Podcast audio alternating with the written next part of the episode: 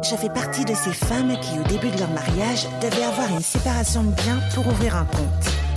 Être femme, ce n'est pas une donnée naturelle, c'est le résultat d'une histoire. Beaucoup de femmes s'engageaient.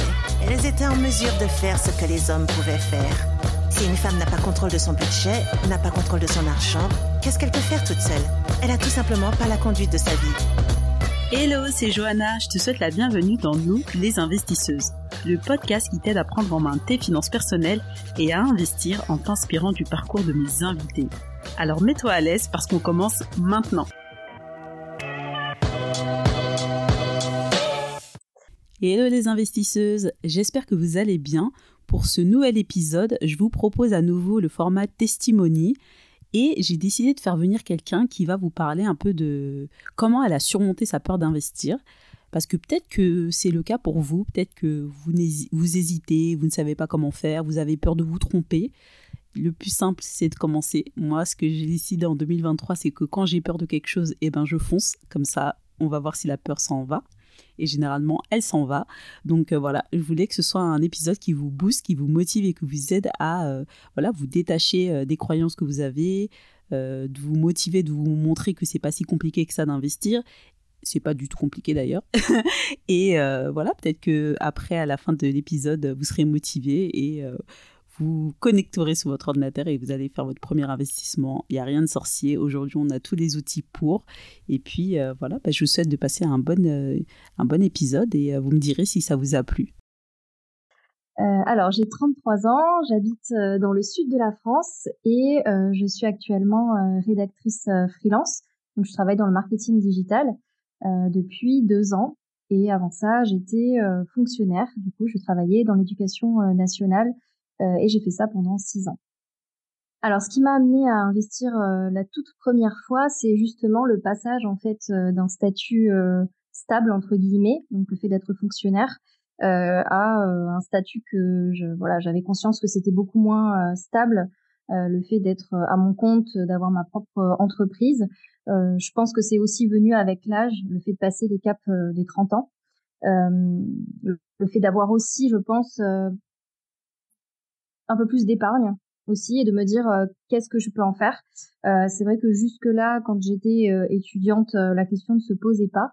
même quand j'étais fonctionnaire, la question ne se posait pas puisque du coup, bah, mon salaire me permettait, voilà, de, de, payer mes frais, de vivre confortablement, mais sans forcément mettre beaucoup de côté. Je me posais pas cette question puisque pour moi, l'avenir était assez linéaire en fait. Euh, c'était euh, voilà toute ma vie je serai fonctionnaire, je toucherai tel salaire. Ça n'augmentera pas forcément, mais au moins je sais combien je toucherai. Euh, voilà, ça, ça, me suffira pour payer mes courses, pour payer mon loyer, mais voilà, pas pas plus d'ambition que ça. surtout que voilà, je j'ai jamais vraiment eu comme projet et pour l'instant c'est toujours le cas. Je, me suis jamais projetée en disant j'aimerais bien faire un, un, un, achat par exemple, un achat de résidence principale ou un investissement locatif. Euh, vraiment, toutes ces questions-là, je ne me les suis jamais posées euh, jusqu'à ce que je dépasse le, cap des 30 ans et euh, jusqu'à ce que je devienne indépendante et que je prenne conscience qu'en fait, il y a toujours de l'instabilité dans la vie et que aussi, je, je, pense que c'est venu, je pense que c'est vraiment tout un faisceau de raisons et il y a eu aussi, je pense, euh, une tendance en fait où on a beaucoup plus parlé de l'investissement. Euh, alors pour en avoir parlé avec des amis, on m'a fait la réflexion que si euh, je, je, consultais des ressources à ce propos-là, c'est parce que justement je me posais des questions. Mais finalement, je ne sais pas trop. Est-ce que c'est, ce sont ces ressources-là, du coup, qui sont devenues un peu plus accessibles au grand public, où on s'est mis à parler d'investissement, d'éducation financière, notamment pour les femmes ou est-ce que c'est moi qui ai commencé à, chercher des informations dessus et qui finalement est entré un petit peu dans tout ce, qu'on appelle les bulles sur les réseaux sociaux ou sur Internet, euh, en commençant à, consommer un contenu qui est tombé sur un autre contenu, puis sur un autre contenu, et puis finalement euh, en m'abonnant à des newsletters, en m'abonnant à des comptes, etc. Euh, j'ai voilà, je me suis prise un petit peu au jeu et puis j'ai eu des déclics. J'ai eu des déclics par rapport à mon rapport à l'argent, j'ai eu des déclics par rapport euh, aussi justement la, la question du, du, genre, le rapport à l'argent entre euh, les hommes et les femmes. Et c'est tout ça en fait qui a fait que j'ai voulu investir la première fois, mais c'était pas, en tout cas jusque là, c'était pas des questions, voilà, qui m'intéressaient. En fait, j'en ai jamais vraiment parlé, en tout cas quand j'étais un peu plus petite ou un peu plus jeune. ce sont pas des questions auxquelles on m'a sensibilisée.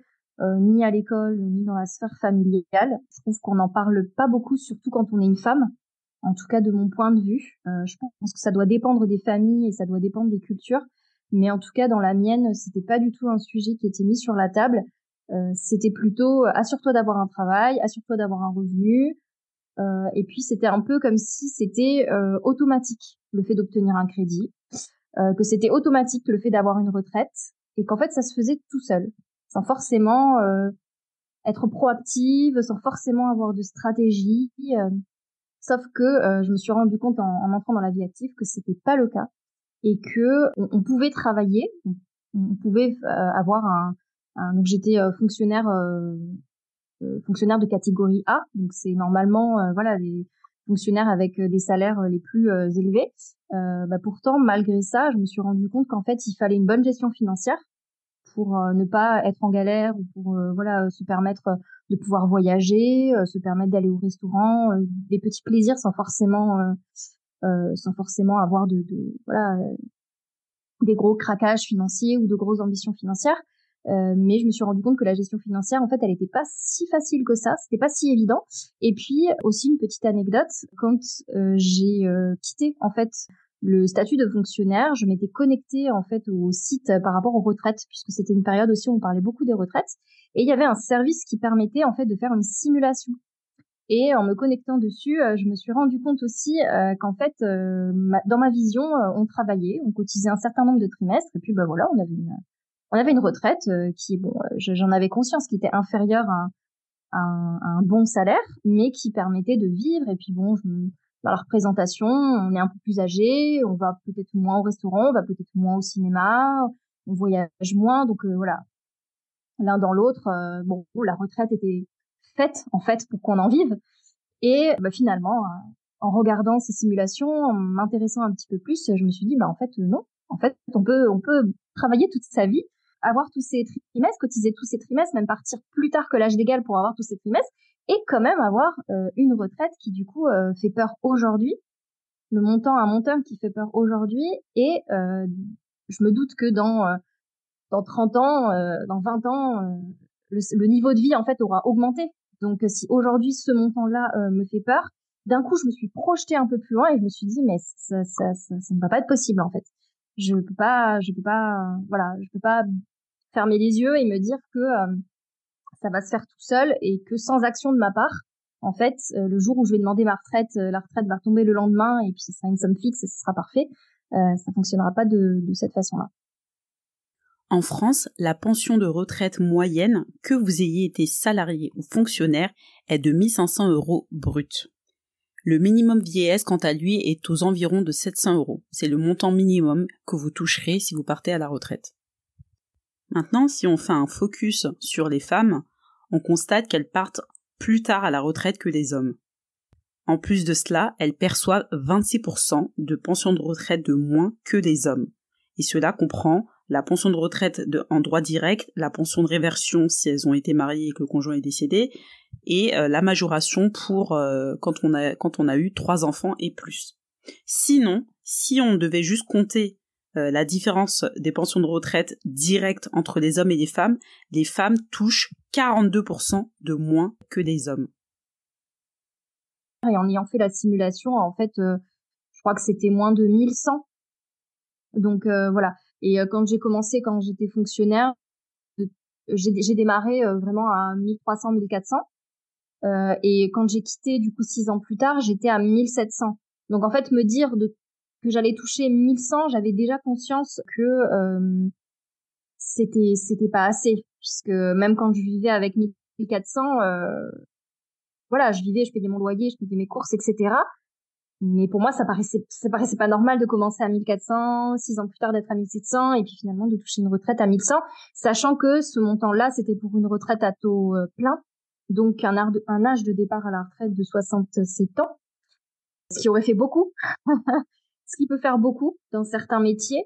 et surtout, quand on est jeune, en fait, on est, comment dire, on n'a pas encore, alors ça, ça, dépend des parcours de vie, mais on n'a pas forcément des, des, des événements euh, qu'il nous faut prendre conscience qu'en fait la vie encore une fois elle n'est pas linéaire euh, qu'il peut arriver des choses des accidents de la vie pour soi ou pour les personnes qui euh, qui euh, font partie de notre famille de nos proches etc il peut arriver qu'on ait besoin d'aider un proche il peut arriver qu'on ait soi-même qu'on soit soi-même en, en incapacité de travailler et encore une fois ça faisait partie aussi de mes croyances de me dire c'était tout bête hein, mais je, je sais pas si on peut appeler ça de la naïveté ou de la candeur mais euh, de se dire, euh, par exemple, imaginons une personne en situation de handicap.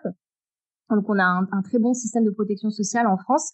Euh, donc voilà, c'est de notoriété publique. Il y a un, une allocation, par exemple, adulte handicapé. Sauf qu'en fait, quand on se contente de d'être de, de, savoir juste ça, on se pose pas plus de questions. On se dit bon bah ok, les personnes qui sont en situation de handicap vivent de leur allocation et puis voilà. Sauf qu'en fait, quand on regarde le montant, qu'on regarde les conditions d'attribution, qu'on regarde euh, certains parcours de vie, donc des gens qui ont travaillé depuis très jeunes, qui ont beaucoup cotisé, etc., et qui, du fait de leur travail, pas d'ailleurs, sont en situation de handicap. Euh, J'ai déjà vu des témoignages de personnes euh, voilà, qui, qui, gagnaient vraiment moins de 1000 euros, qui étaient moins, euh, qui étaient en dessous du seuil de pauvreté. Euh, et c'est là qu'on se rend compte qu'en fait, même si on a un excellent système de protection sociale, il y a une question de, de comment dire, de il faut toujours apporter un complément en fait. Autrement, c'est possible, oui, de se retrouver sous le seuil de pauvreté en ayant, euh, voilà, euh, travaillé quand même assez jeune, euh, en ayant eu un bon salaire à la base. Mais voilà, il peut arriver des choses dans la vie et, ça, on s'en rend pas forcément compte quand on est jeune, parce qu'encore une fois, on, on, baigne dans des dans des idées un petit peu préconçu, mais je pense que c'est fait exprès, c'est fait aussi pour nous rassurer, parce que si on nous disait à l'école, voilà, vous allez galérer, vous allez être au chômage, euh, tout ce que vous faites là, ça ne sert à rien, euh, ça sert à rien d'avoir une mention au bac, ça sert à rien d'aller faire la fac, ça sert à rien d'avoir un bac plus 5, c'est pas ça qui vous protégera euh, euh, en cas de en cas de coup dur, etc. Euh, je pense qu'on serait pas tous motivés, donc euh, je peux je peux comprendre que voilà, ce soit pas un discours, mais je trouve ça dommage parce qu'on pourrait le présenter de manière un peu plus un peu plus positive et euh, sensibiliser justement euh, au fait que euh, c'est normal qu'il arrive en fait des pépins dans la vie, la maladie, le, les décès, le handicap, tout ça, ce sont pas des choses qui sont si marginales que ça en fait. Ça peut arriver à tout le monde et ça peut arriver surtout à nos proches. C'est pas forcément la probabilité qu'on ait soi-même un problème, mais la, probabilité que quelqu'un dans notre entourage l'ait soit un enfant, un parent, euh, un neveu, une nièce, un conjoint, une conjointe, peu importe. Euh, bah, tout ça, ça influence en fait les comment dire, ça influence les finances mine de rien. On se rend pas compte de, de tout ça en fait. Et je pense que ça vient avec l'âge quand on commence à affronter voilà euh, certains événements un peu plus difficiles que d'autres et on se dit ah oui en fait c'est vrai qu'on se rend compte que voilà, quand quelqu'un euh, décède, ça engendre des frais ou ça l'aide derrière peut-être parfois des dettes. Ah, c'est vrai que quand quelqu'un est malade, ok, la, sécurité euh, sociale prend en charge, la mutuelle prend en charge, mais derrière, il y a plein de choses qui ne sont pas prises en charge. Et puis le fait de s'occuper de quelqu'un, coup, euh, oblige à ne plus travailler. Donc il y a une sortie d'argent d'un côté et pas une entrée d'argent de l'autre. Je ne sais pas si c'est quelque chose de positif ou pas, mais en tout cas, les aides, les aides sociales, elles sont très bien, elles sont là, mais elles ne permettent pas en fait de, pallier tout ça. Et euh, il faut avoir un, filet de sécurité derrière et voilà, faut avoir une vision un peu plus réaliste des choses. Le système de sécurité sociale de la France, c'est un système de solidarité. C'est-à-dire que tout le monde cotise et les personnes qui ont besoin bénéficient de prestations. Au niveau de la retraite, on a un système de retraite dit par répartition. Donc, les personnes actives, nous, les personnes qui travaillent encore, cotisent, travaillent et cotisent pour les personnes qui sont euh, inactives et qui ont pris leur retraite. Et voilà, c'est un système par solidarité, c'est un système par répartition, qui s'oppose au système américain qui est une retraite par capitalisation.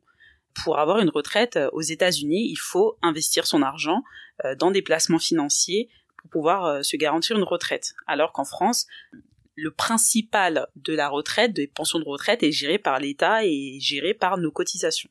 Et si on entend que depuis plusieurs années, euh, il y a des réformes de retraite, que l'âge de départ à la retraite est repoussé, c'est parce que on constate qu'en 2020, le régime de retraite est en déficit de 18 milliards d'euros, ce qui correspond à 15% du PIB français. Euh, si mes parents, euh, alors c'est un peu particulier pour euh, mes parents parce que euh, bon, ils ont démarré de pas grand chose et pendant très très longtemps en fait ils ont travaillé, bon, en fait toute leur vie ils ont travaillé six jours sur 7, de 5 heures du matin jusqu'à très tard le soir. Et en fait ils ont été locataires. Donc quand j'étais petite ils ont été locataires jusqu'à ce que je j'entre au collège un peu après. En fait c'est là où ils ont comment ils ont réussi à faire construire leur maison mais donc toute mon enfance, je les ai vus euh, trimer en fait pour pouvoir avoir leur propre euh, leur propre euh, bien en fait. Je pense que ça a forcément conditionné mon rapport à l'argent et aussi mon rapport au travail en fait. Indirectement, j'ai compris qu'il fallait travailler énormément, pas forcément beaucoup d'argent et que c'était normal et que c'était normal aussi ben voilà de, de devoir galérer euh, de devoir se serrer la ceinture. Bah, par exemple, euh, ils ont jamais, ils ont jamais pris de vacances. Quand je dis qu'ils ont travaillé six jours sur sept euh, du matin au soir, c'était sans un jour, seul jour de vacances. Surtout pour ma mère. mon père, ça pouvait arriver qu'une fois ou deux fois dans l'année, il allait voir sa famille. du coup, ailleurs, en prenant l'avion, mais c'était pas des vacances à proprement parler. C'était pas des vacances où voilà, on, soufflait, etc. C'était des vacances où il fallait gérer des, des, des des papiers, des, des, choses administratives, etc. pour la famille. Mais sinon, non, ma mère, elle a jamais pris de vacances, euh, euh, voilà, pendant pendant 30 ans et plus, du coup. Et bah, j'ai vécu avec cette cette représentation-là, bien que voilà, j'étais j'étais parfaitement consciente qu'en fait, euh, il y avait d'autres manières de faire, il y avait d'autres d'autres types de familles, etc. Mais par contre, je pense que j'ai quand même gardé cette ce, ce rapport-là à l'effort, au travail et à l'argent et de me dire que c'est tout à fait normal. Et jusque-là, en fait, je me suis toujours dit, euh, jusqu'à ce que je devienne indépendante moi-même et que euh, je commence justement à m'intéresser à tout ce qui est investissement, etc., je m'étais toujours dit que c'était normal de galérer, de sais pas forcément beaucoup, euh, de devoir faire plein de sacrifices. Pour moi, c'était la normalité. Et sauf qu'en fait, après, quand tu te confrontes à des à des réalités qui sont différentes, euh, c'est-à-dire des personnes qui euh, euh, alors il y a un peu de tout, hein, il faut il faut mettre le curseur, voilà, il y a, y a différents degrés, tout n'est pas tout noir ou tout blanc. Donc il n'y a, pas les gens qui vivent, qui se serrent la ceinture et des gens qui vivent dans l'opulence. mais voilà, il y a, y, a, y a des gens qui peuvent prendre des vacances, il y a des gens qui ont un bon salaire et qui peuvent mettre de côté, il y a des gens qui peuvent acquérir une maison un peu plus rapidement, dès qu'ils qui achètent leur maison et qui ensuite ont un projet de faire des enfants, etc. Euh, voilà, tous les parcours de vie sont, sont, sont différents du coup, donc euh, ça, euh, heureusement, j'en ai pris conscience assez rapidement. Mais je pense que ça influence quand même le fait d'avoir d'avoir cette histoire-là.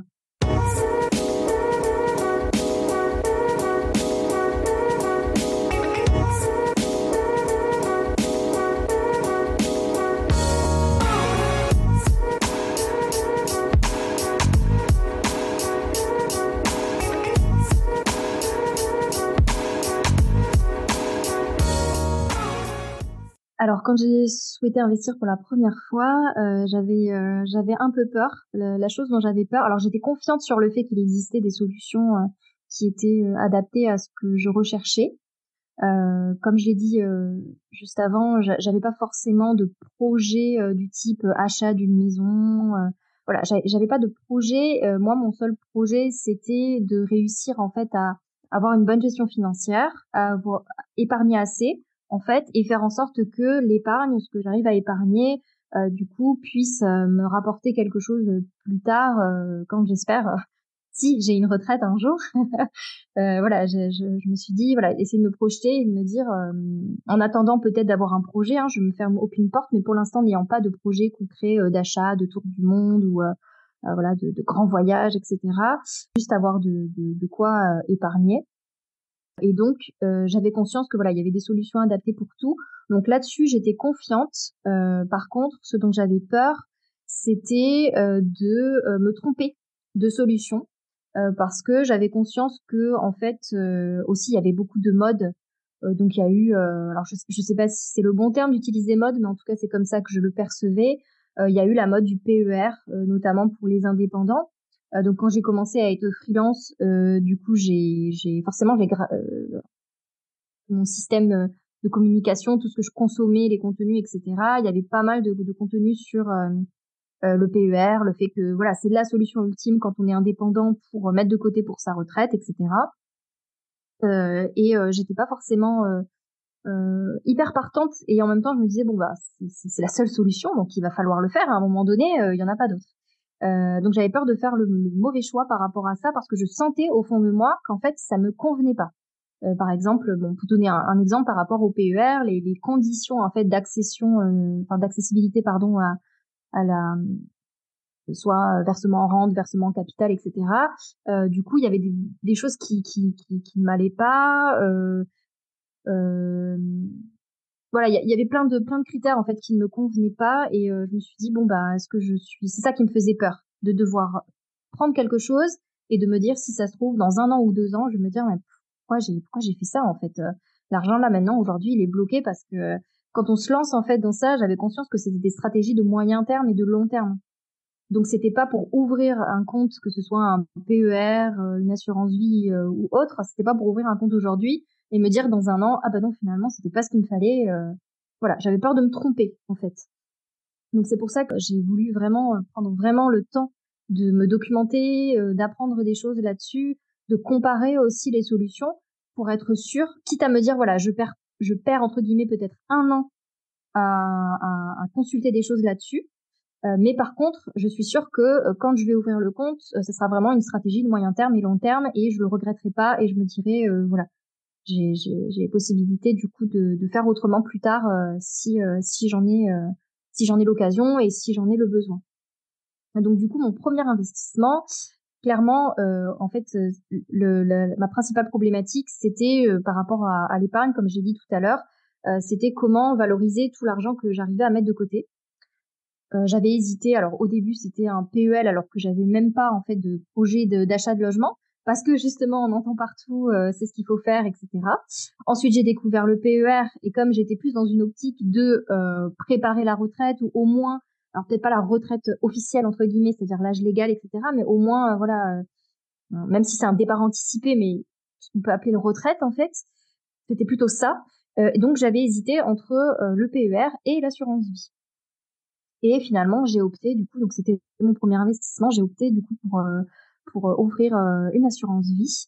Après, euh, voilà, après être documenté dessus, après avoir lu beaucoup de choses, après avoir pris une formation.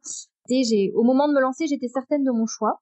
Donc est venu d'autres peurs, mais c'était pas lié en fait à est-ce que j'ai fait le bon choix ou pas. C'était fais bien attention à du coup comment tu fais ta répartition dans ton assurance vie, que tu vas mettre comme versement mensuel, est-ce que c'est un montant qui est réaliste Est-ce que c'est vraiment de l'argent que tous les mois tu peux mettre de côté euh, Le premier versement que tu vas faire, du coup, détermine bien le montant pour que euh, tu puisses avoir un matelas de sécurité, surtout en étant indépendante. Du coup, il faut vraiment avoir euh, de l'argent qui puisse être retiré. Alors, on peut retirer de l'assurance vie, mais c'est pas le but et c'est moins instantané, on va dire qu'une épargne du type livret A, LDD, etc.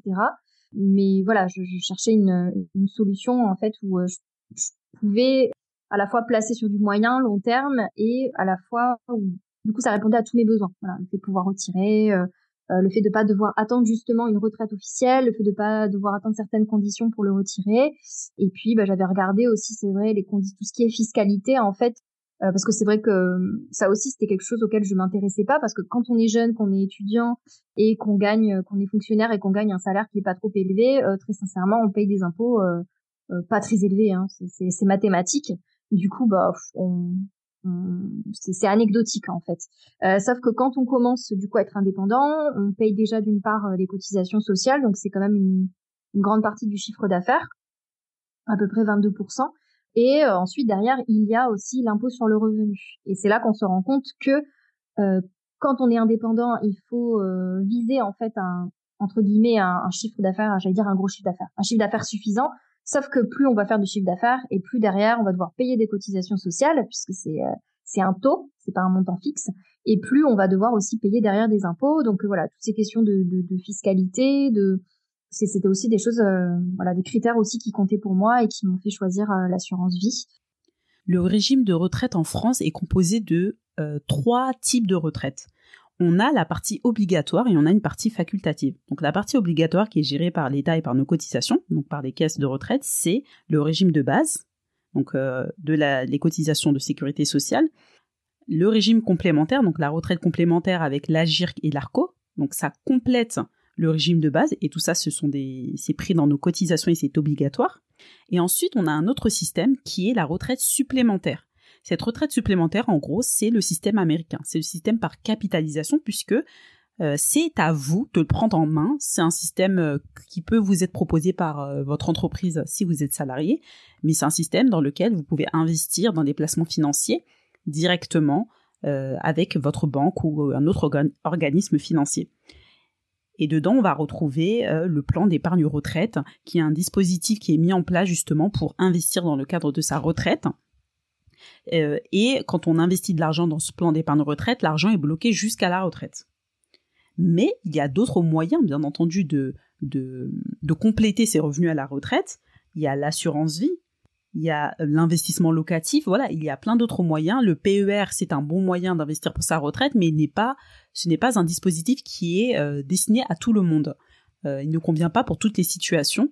Il y a, plein d'autres systèmes qui permettent d'investir pour sa retraite, de préparer sa retraite ou d'investir pour d'autres projets mais euh, ce ne sont pas des plans d'épargne retraite, une assurance vie, vous pouvez en faire pour n'importe quel projet, y compris le projet retraite. Un investissement locatif peut vous rapporter des revenus quand vous êtes euh, actif, quand vous êtes salarié ou entrepreneur, et également quand vous serez à la retraite. Il y a pléthore, il y a vraiment un grand nombre de dispositifs qui existent et qui sont à mettre en place euh, de manière personnalisée en fonction de votre situation. C'est pour ça que je vous invite à consulter une personne qui soit un ou une conseillère en investissement qui pourra vous accompagner euh, dans euh, le bilan et dans, dans un état des lieux de votre situation pour vous proposer les solutions les plus adaptées à votre situation. Et donc j'étais certaine de mon choix, mais par contre, je, les craintes qui, persistaient, en fait, c'était euh, la répartition dans le portefeuille, le fait de calculer le, bon, le bon montant à placer, puis les bons montants pour les versements réguliers. Et euh, mais bon, ça, euh, voilà, en se documentant, euh, pareil, en suivant la formation, toutes ces informations-là, je les ai eues. le seul doute aujourd'hui, je pense, qui subsiste encore, c'est de me dire est-ce que j'ai fait entre guillemets les bons placements, si on peut appeler ça des placements, parce que alors pour ceux qui le savent pas, du coup, dans quand c'est on a une assurance vie, on, on a la, la, partie qui est comment dire entre guillemets qui est pas vraiment risquée puisqu'on on, on, peut tout récupérer, c'est le, le fonds en euros. Mais par contre, pour l'autre partie, il y a dedans euh, des ETF, donc ce sont des portefeuilles d'actions. Et donc le risque est lissé en fait. C'est pas investir dans une action en particulier. Euh, il n'y a pas, voilà, il y a pas d'obligation à se connecter tous les jours pour aller regarder euh, quel est le cours de la bourse. Est-ce que Ubisoft a encore chuté Est-ce que Tesla a encore chuté Enfin voilà, c'est c'est sûr que du coup c'est moins c'est moins risqué, mais j'avais quand même la question de me dire bon bah je vais quand même choisir les bons ETF.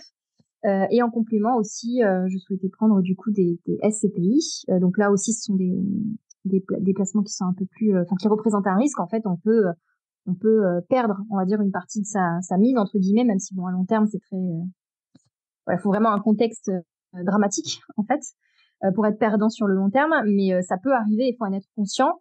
Et du coup, c'était plus voilà quel ETF je choisis, quel SCPI je choisis, est-ce que c'est pertinent du coup dans la temporalité en fait de, de ce que de ce que j'ai comme comme type de projet. Euh, donc voilà, c'était les seuls doutes qui subsistaient. Et de toute façon, je pense que on peut pas on peut pas investir sans avoir une part de doute, euh, notamment si on est quelqu'un d'assez d'assez euh, comment dire euh, pas, pas anxieux, mais euh, notamment si on est une personne avec une forte aversion au risque ou en tout cas voilà qui est quelqu'un de posé. Enfin voilà, je suis plutôt quelqu'un de réfléchi je décide pas euh, des choses, euh, puis je les fais pas en un claquement de doigts. Donc forcément, de, de mon côté, je pense que j'ai voilà, j'ai intégré le fait qu'en fait, euh, il faut être assez assez serein et assez détaché par rapport à ça. Euh, et on peut avoir des doutes, on peut avoir quelques sueurs en se disant, en entendant, oh les cours de la bourse s'effondrent ou en, en se connectant sur son assurance vie. ne faites surtout pas ça. Voilà, il faut apprendre à se détacher de ça en fait. Et, et ça, je l'apprends petit à petit en fait, et je me rends compte que c'est aussi euh, quelque chose qui voilà est conditionné par le rapport à l'argent tout simplement.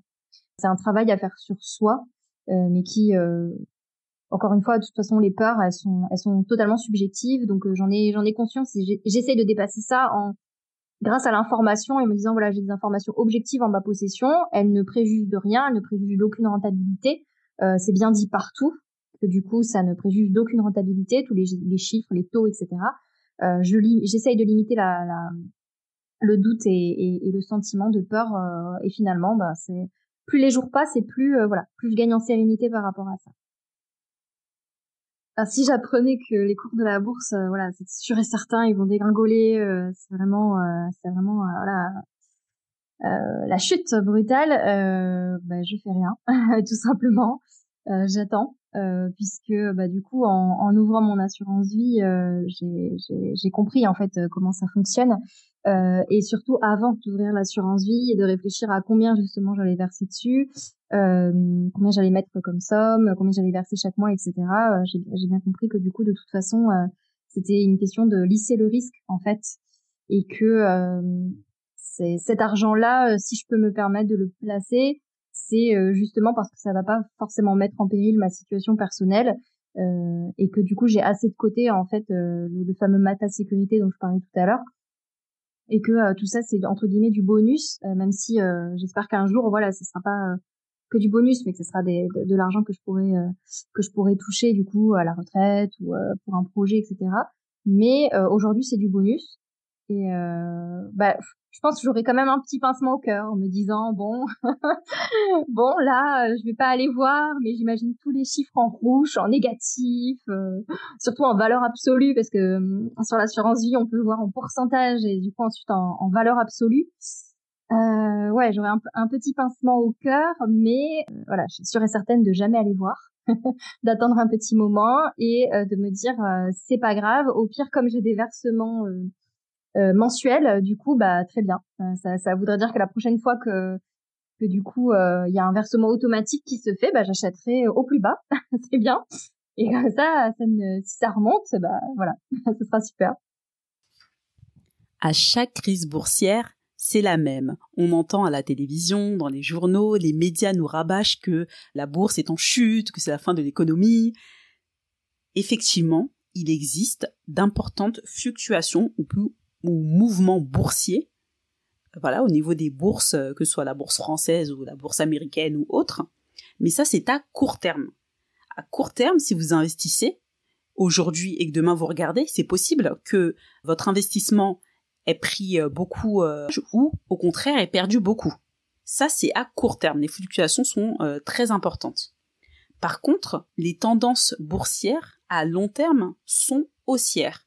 Donc si vous investissez pour du long terme, donc euh, minimum 8 ans, on va dire, vous allez voir que si vous regardez des chiffres, euh, des vrais chiffres, hein, les chiffres de la bourse, vous pourrez regarder différents indices, le indice CAC 40, le S&P 500, l'indice MSCI World, ce sont des, indices boursiers. Si vous les regardez euh, sur une période de 10, 15, 20 ans, vous verrez que la tendance est haussière mais vous pourrez constater que en 2008 il y a une crise, euh, la crise des subprimes qui a fait chuter la bourse, qu'en 2020 il y a eu le confinement, ça a fait chuter la bourse, mais sur euh, le long terme, les tendances sont haussières. C'est pour ça qu'il est vraiment conseillé pour un particulier d'investir de manière passive ou euh, de confier la gestion à un professionnel pour ne pas mélanger les émotions avec des décisions qui devraient plutôt être raisonnées et s'appuyer sur des données factuelles.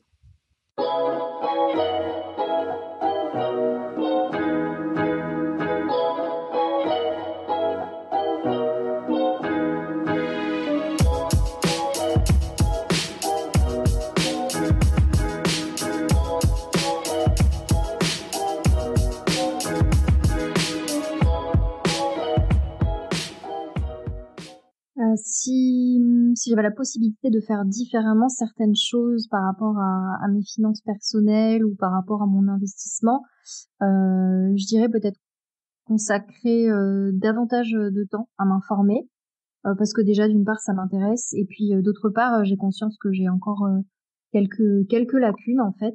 Surtout que bah, j'ai abordé c'est normal quand on commence à, à apprendre des choses sur un sujet on reste très en très en surface en fait et on se rend compte après qu'il y a des nuances, il y a des subtilités, que quand par exemple on veut investir, ok, mais en fait il y a aussi des questions d'investissement responsable, qu'est-ce qu'il y a dans chaque enveloppe, etc. Et ça petit à petit, en fait, euh, j'ai cette euh, cette envie là, en fait, de creuser euh, de creuser là-dessus. donc voilà, il faudrait que je prenne le temps en fait de davantage m'informer dessus. Je commence à, à, suivre des newsletters, à, à, écouter des podcasts, et je trouve ça super. Il y en a de plus en plus qui, vulgarisent en fait euh, les ces informations là. Euh, mais euh, mais voilà, ça fait partie, on va dire, de mes de mes objectifs. J'espère voilà trouver un peu plus de temps pour un, un peu plus m'informer et je pense qu'en fait automatiquement je ferai peut-être aussi les bons choix pour les futurs investissements ou en tout cas euh, l'investissement que j'ai déjà fait, euh, peut-être réarbitrer certaines choses, euh, peut-être faire d'autres investissements qui correspondent plus à, à, mes valeurs, à mes engagements. Et voilà, ça, ça me permettra d'ajuster un petit peu ma, ma stratégie globale, on va dire, et de mener de, des actions qui sont un peu plus alignées avec avec mes attentes.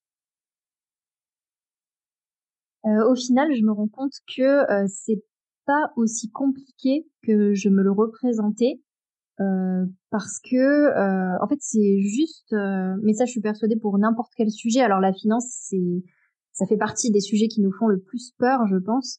Euh, mais je pense que pour n'importe quel sujet tout dépend de la manière dont on présente l'information l'effort de vulgarisation qu'on fait et est-ce qu'on souhaite rendre accessible ou pas.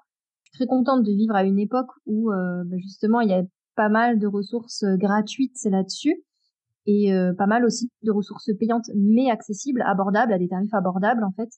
Donc au final, euh, c'était c'était pas si dur que ça d'investir et je me avec le recul, je me dis même mais oui, enfin en fait c'était super simple.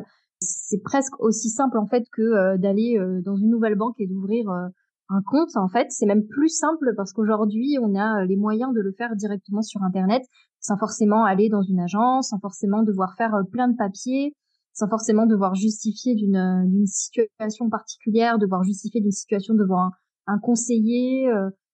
donc euh, finalement c'est pas c'est pas compliqué et j'ai conscience qu'on vit aussi à une époque où c'est justement de plus en plus simple.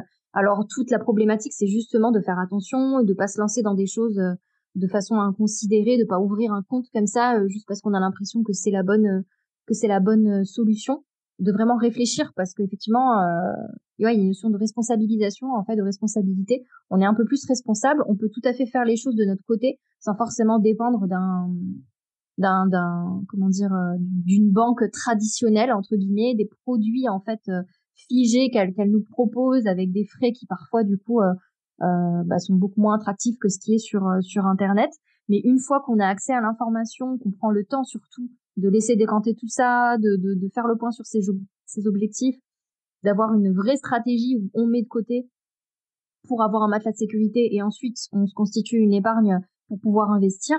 Finalement, je me rends compte que c'est pas si difficile que ça et que euh, je suis bien contente euh, voilà qu'il y ait plus en plus de contenu euh, par rapport à ça sur internet et je suis certaine qu'il y a énormément de contenu que je ne connais pas encore et c'est ça qui me motive, c'est de me dire qu'en fait, il y a, je suis sûre qu'il y a plein plein d'autres choses Bon, je ne suis pas au courant, plein d'autres possibilités. Je trouve ça, euh, je trouve ça super.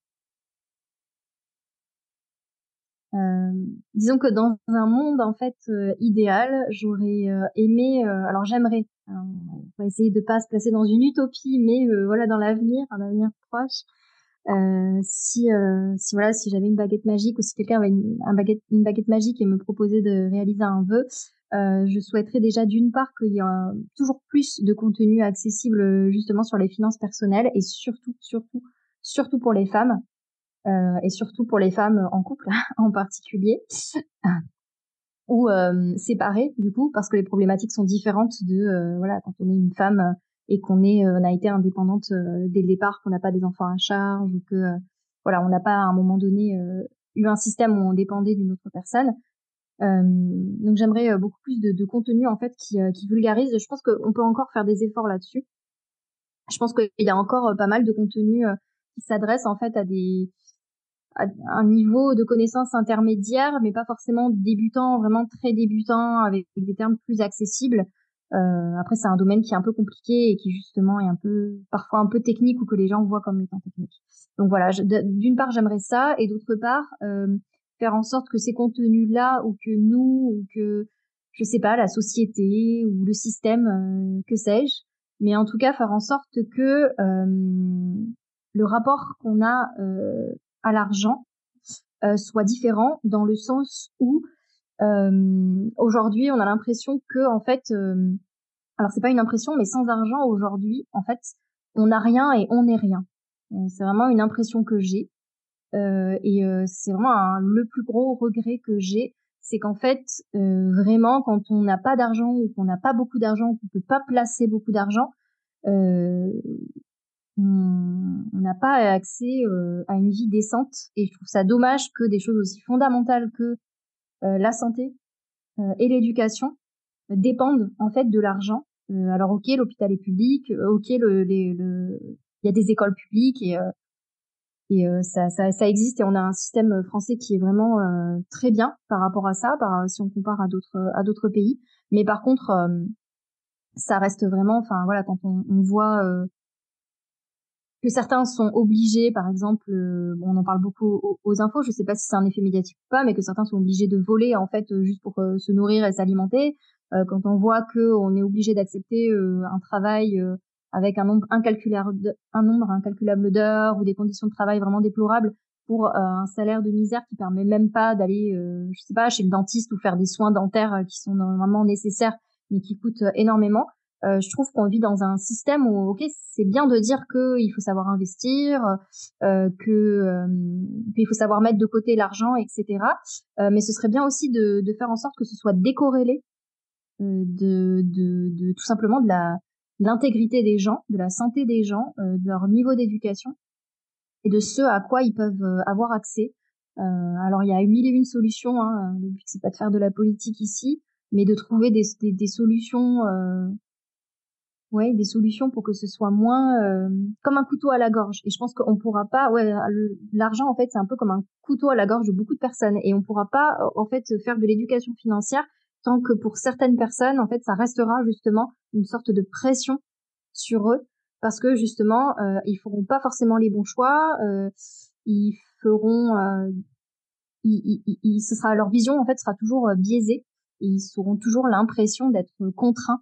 Alors que s'il y avait un rapport moins euh, anxiogène par rapport à tout ça et moins moins de pression, je pense qu'on verrait l'argent comme un moyen justement d'avoir accès à à certaines choses, mais non comme un moyen euh, vraiment euh, une condition sine qua non pour avoir un minimum d'accès à la santé ou un minimum d'accès à l'éducation. Euh, et je trouve ça vraiment dommage. L'épisode est terminé. Si vous avez le même souhait, je vous invite à vous abonner au podcast et à le partager pour en faire profiter vos proches. Et si vous voulez aller plus loin et que vous avez besoin de développer votre éducation financière, je suis ravie de vous mettre des ressources dans les notes de l'épisode. Et abonnez-vous à la newsletter, je vous mettrai des ressources supplémentaires à l'adresse podcast.nouslesinvestisseuses.xyz. J'espère que cet épisode vous a plu, qui vous aura aidé bah, à surmonter peut-être votre peur d'investir et puis je vous remercie d'être resté jusqu'à la fin et je vous donne rendez-vous pour le prochain épisode de Nous les investisseuses.